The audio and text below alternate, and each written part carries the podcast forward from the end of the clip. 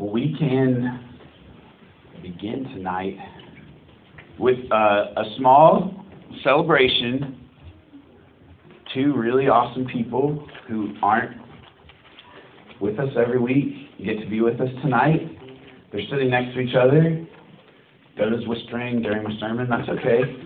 Dota and Beth, we're really glad you guys are here. It's a really awesome team. We love you, and we're thankful that you guys are here tonight. So, we are in the book of John. We are in John chapter twenty.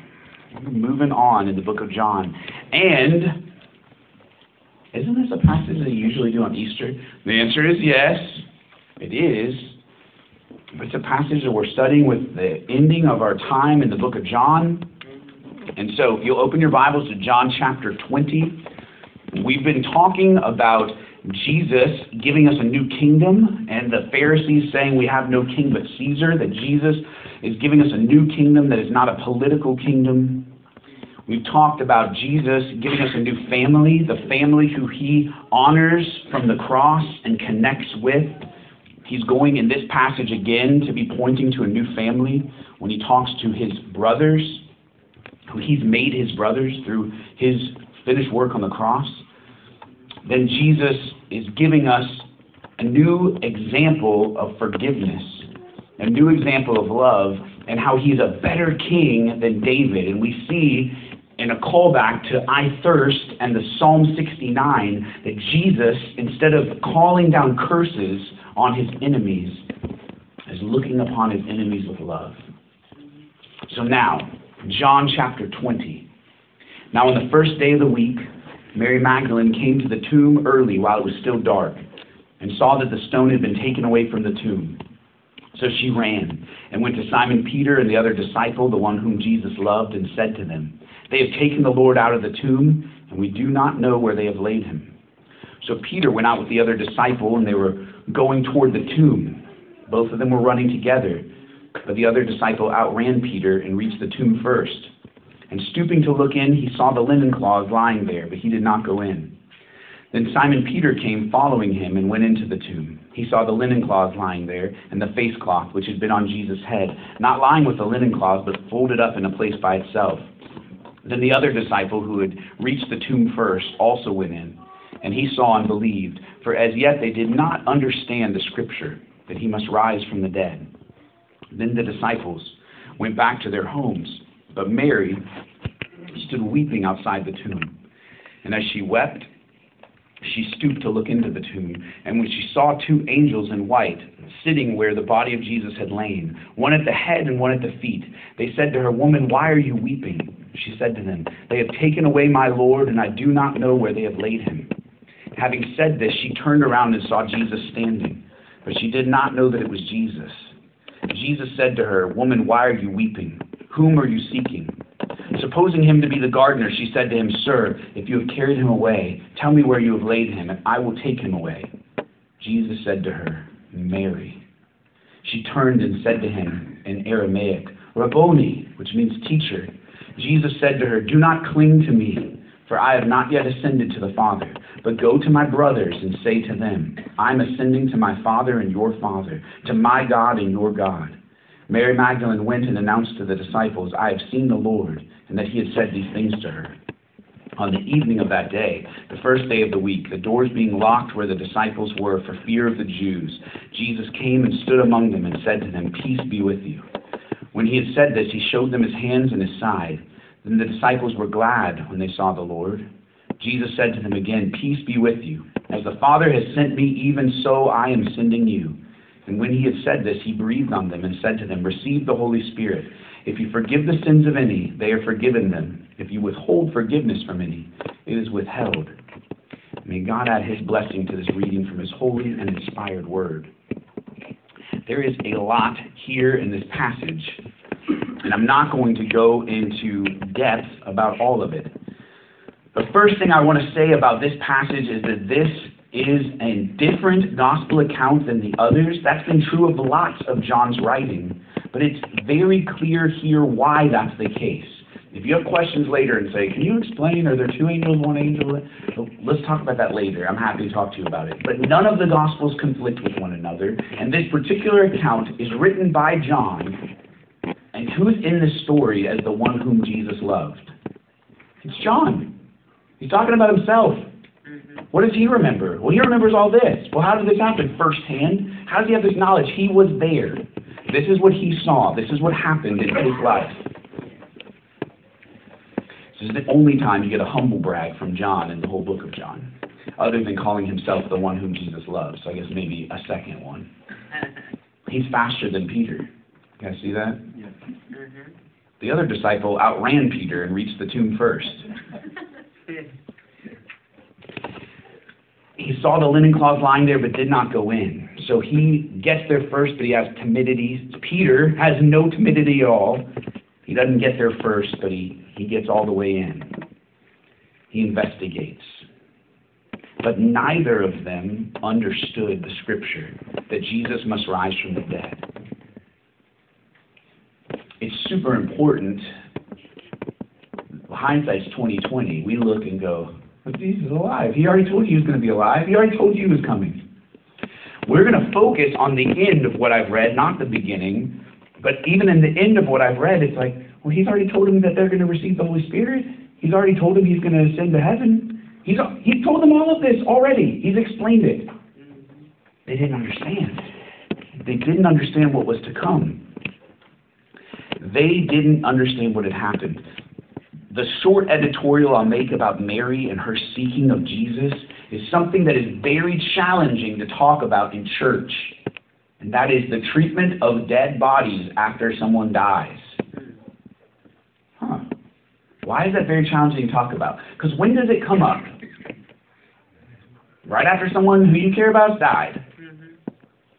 When I lived in Nashville, before I met Danielle, I was friends with someone who's uh, had a twin sister, no other living relative in town. Their mom was dying of cancer.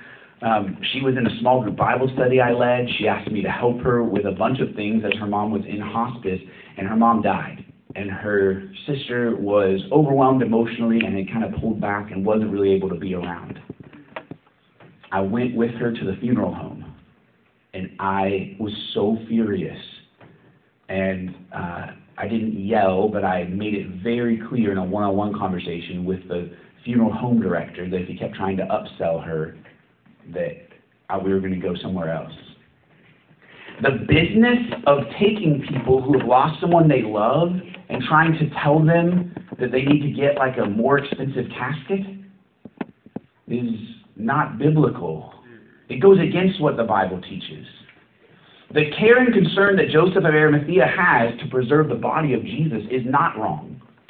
But today, for Christians who know when someone is gone, if they're in Christ, they're not there anymore, but they are in heaven for eternity. The sepulchres that we put up are for our benefit, not theirs. And it's not wrong to grieve at a particular place. It's very wrong and very unbiblical to worship our ancestors. Like statues and plinths, and it looks more like Easter Island than it does like Christian burial oftentimes. And there's a profit motive behind that. It doesn't cost twenty-five thousand dollars for someone to be put to rest. It doesn't. Oh, why are we talking about that now? Well, it's a lot more comfortable to talk about it right now than any time when you're like, oh my goodness, someone I love just died. Okay? When someone you love died, realize that they're trying to upsell you like people try to get you a car that has the clear coat package. And it's really sad and really wrong. And for Christians, it shouldn't matter. It shouldn't matter. They're not there anymore. Jesus, Matthew Henry notes, has the grave clothes left behind. Lazarus came out in his grave clothes. But Lazarus was going to need those again because he was going back in the grave. Jesus wasn't. Jesus ascended into heaven. He never died again. He never was put in the ground. And Jesus' body isn't anywhere that you can go. Muhammad's body is in a place where you can visit. Well, actually, that's not true. Muhammad's body is somewhere. We don't know where it is. Siddhartha Buddha's body is somewhere. We don't know where that is. But the shrines to religious leaders who have died exist because they didn't ascend into heaven. Jesus' body can't be found because Jesus is alive. He's with Jesus. He's with God the Father in heaven forever. So, the other piece here is verse sixteen, and it's a little observation. There's beautiful music that's been written about it. Verse sixteen, Jesus said to her, Mary. He knows our name. The God of the universe knows our name. And he loves us. He cares about us. He cares for us. Now, this next part, I had the very disconcerting experience of speaking to my dad about and realizing we don't agree on our interpretation of this part of the passage. Uh, well, guys, I'm, I'm thirty-eight now, so I'm old enough to go against my dad. Uh, almost every time that my dad says anything I disagree with, I'm like, I better change my position. My dad's got to be right, because he's right all the time and I'm wrong. Um, here's what we disagree about, but it, it, it matters some. It's just, what does it mean in twenty-two where it says receive the Holy Spirit? This is not going to be the primary point of what I'm talking about, but it's an important point to note. Let me start back here in verse seventeen. Jesus said to her, do not cling to me, for I have not yet ascended to the Father, but go to my brothers and say to them, I am ascending to my Father and your Father, to my God and your God. A literal interpretation of that statement instead of a prophetic interpretation of that statement would mean, follow along here, this is in English, I am ascending to my Father and your Father, to my God and your God. That they run back, and what's Jesus going to be doing? He will be ascending into heaven. So is that what happened? No. Because Jesus is not speaking here literally, he is speaking prophetically. Does Jesus ascend to heaven very shortly after this? Yeah. Within a very short time period in terms of less than a year. But Jesus appears over and over before he ascends into heaven, okay? Between the end of John and Acts two, there's some time. Jesus doesn't ascend right away. I'm ascending to my Father and your Father, to my God and your God. Mary Magdalene went and announced to the disciples, I have seen the Lord, and that he said these things to her. Also note, and it is important, especially for people who are trying to rewrite what Scripture does and doesn't say, women matter in the Bible. They are not treated with the disdain that that culture had for women and for women's testimony. Mary Magdalene is sent, apostolos, as a messenger to bring a message from Christ to the disciples. She sees him. He sees her and calls her by name and sends her with a message. Women matter deeply within the Bible. Women should matter deeply within our churches. And there, and a recognition of that is not that it's a recent thing that we've just realized. Jesus saw Mary Magdalene. Now, our focus is going to be here. On the evening of that day, the first day of the week, the doors being locked where the disciples were for fear of the Jews, Jesus came and stood among them and said to them, peace be with you. Now, the doors being locked and Jesus standing among them. There have been people who have argued for over almost two thousand years now, because it's been an early heresy, that, you know, Jesus, his physical body was just hidden somewhere, but, but he did come back as a spirit man, and he walked as a spirit man. And next week we'll see even more why that's ridiculous. Okay? But Jesus did somehow get past the locked door. How did that happen? Well, I don't know. How did he walk on water? Oh, you, you must understand, Jesus had exceptionally webbed feet. No. Jesus did it supernaturally. How did Jesus go past the locked door? Supernaturally. Was he fully God? Yes. Was he fully man? Yes. Did he physically rise from the dead with his body? Yes. His body bearing the marks and the wounds that he suffered on our behalf on the cross. But Jesus came and stood among them and said to them, peace be with you. When he had said this, he showed them his hands and his side. Then the disciples were glad when they saw the Lord. Jesus said to them again, "Peace be with you.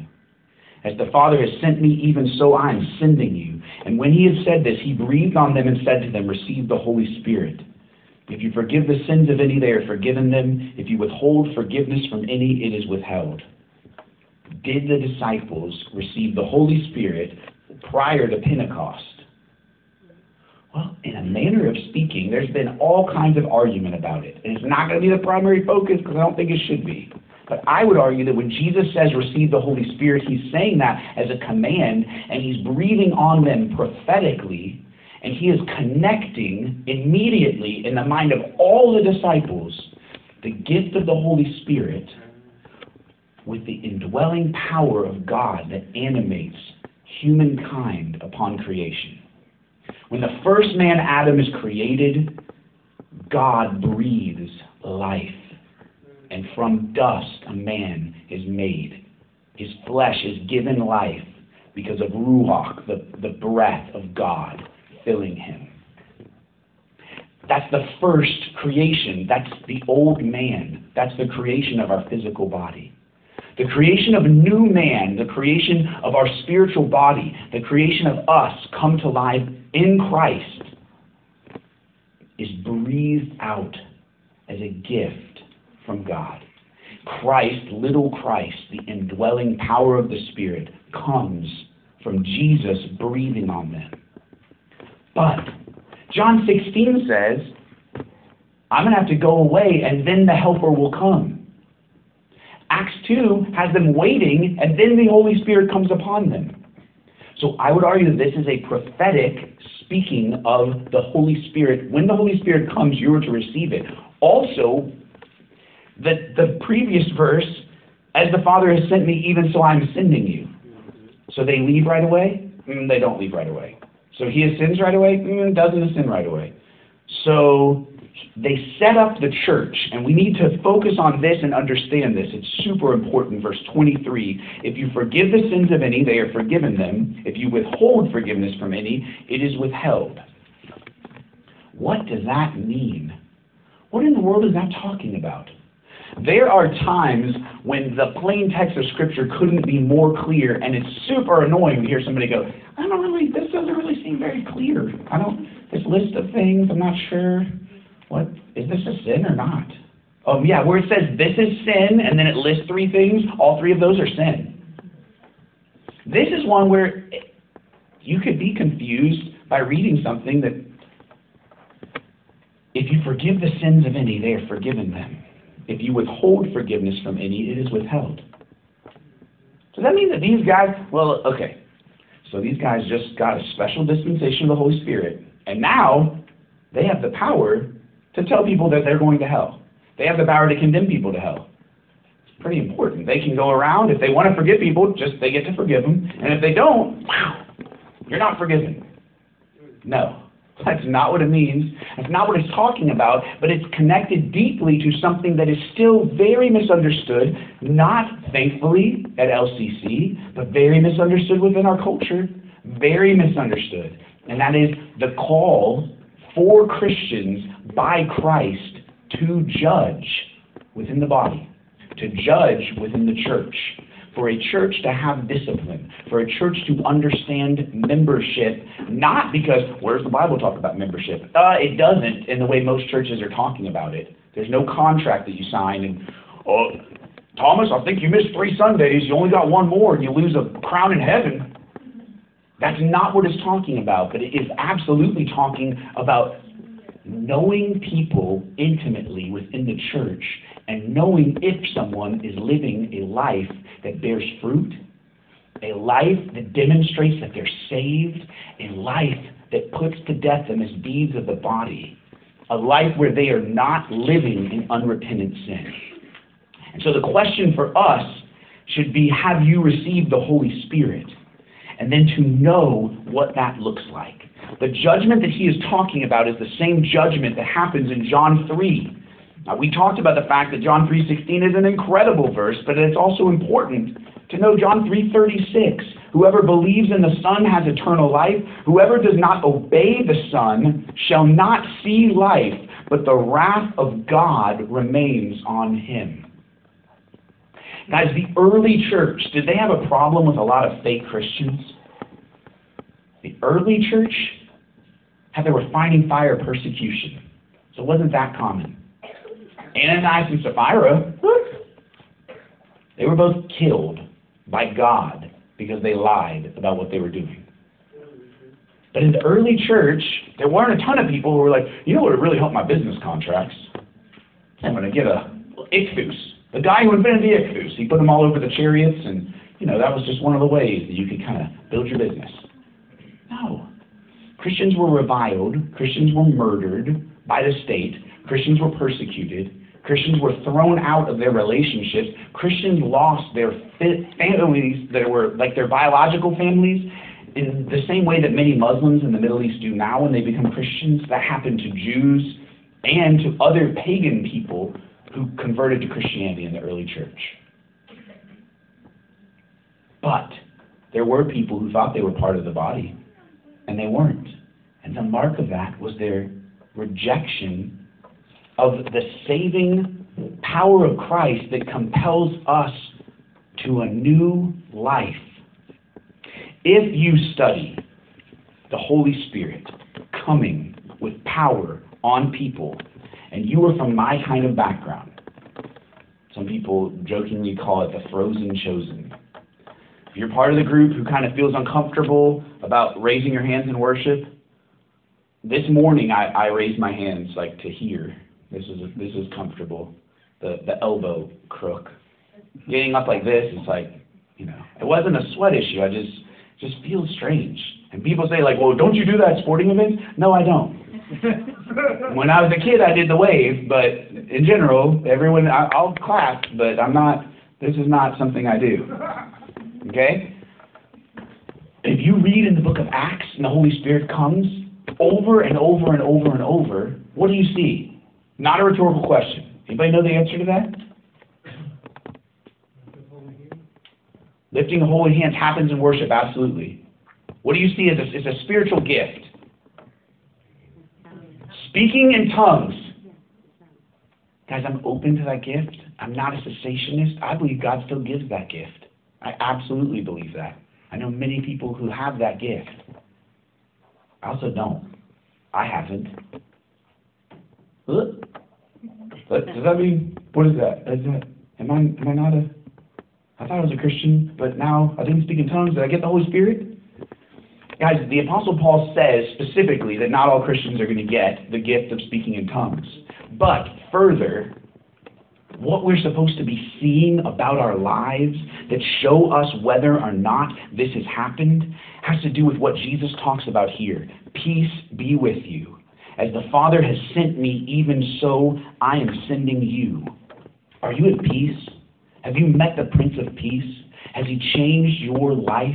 Have you gone from a restlessness where you're not sure why you're here to a time when you know without a shadow of a doubt that when you die you will be with Jesus for all eternity? That's a mark of a believer. That's a mark of a person who's been changed. That's a mark of the Holy Spirit coming and indwelling you and living with you. And as the Father has sent me, even so I am sending you. That's quite apart from speaking in tongues. It should not be the case that in the South, almost everyone says they're a Christian, and almost no one's about the business of making disciples. Oh, well, uh, you know, sent, I mean, I I just kind of, I don't know. I mean, I'm sure I'll, at some point I'll probably have an opportunity to share about Jesus. Look, I'm ready. If someone asks me about it, if someone comes up to me and is like, hey, Clayton, oh, how can I become a Christian? I'll definitely talk to them. No doubt about it. I'm definitely going to do that. That's not what Jesus said. That's not what we're supposed to be doing. We're sent, and we're supposed to be going and seeking those who are lost to bring the good news that saved and transformed us. Receive the Holy Spirit. If you forgive the sins of any, they are forgiven them. If you withhold forgiveness, it is withheld. That is talking about the recognition within the body by the church of those who are and are not saved. And why do we judge within the church? Because someone who's living in sin, someone who is not repentant, is someone who needs Jesus. It's someone we want to get saved. It's someone we want to bring the good news to so that they can quit living lives that show that they're not part of the family.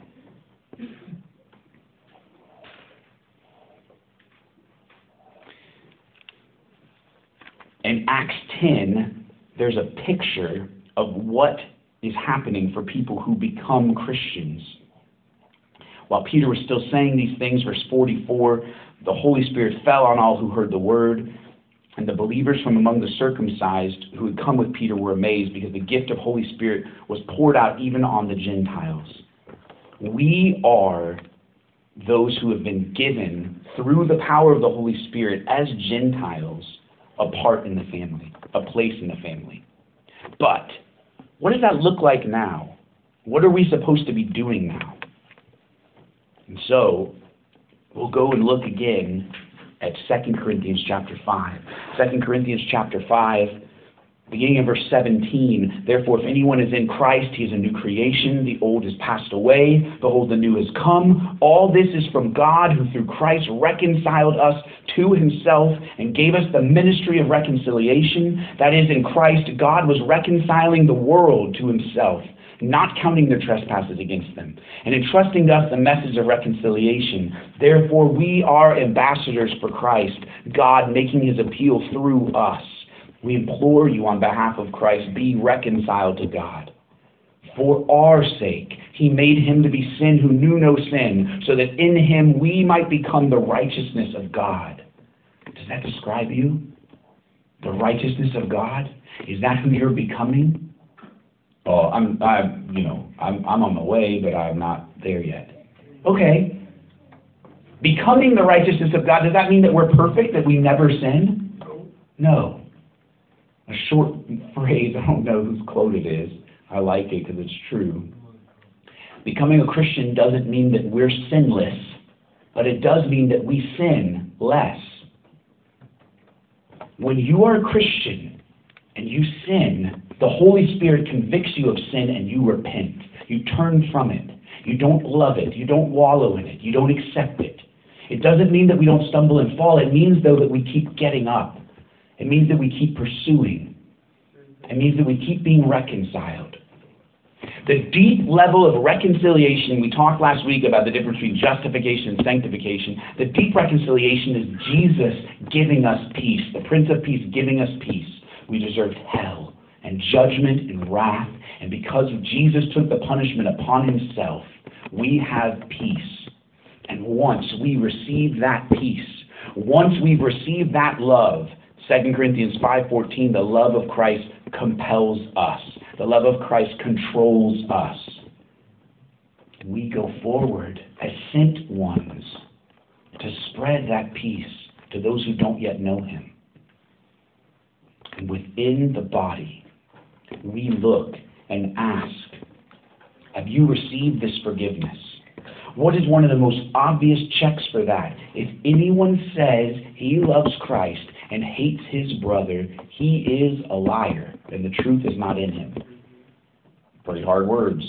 But that's the Bible. I'm quoting the Bible. If your heart has been changed by him, you're now full of love. Your love is not just for him. Your love is for those who are in the place where you were. That includes your enemies. It's everyone who's lost. That you have a burning desire to see them come to Christ. I am praying in this year that there will be revival in Lonsdale and that our church will be people who are on mission to share the love of Christ with people who don't have any peace. People who know deep down that if they die, they're terrified of the concept of it because they don't know what's coming. That we will be able to share the love of Jesus that's rescued us, that's saved us, that's filled us with the power of the Holy Spirit to go and boldly say, it's not about us, we're not good, but he is.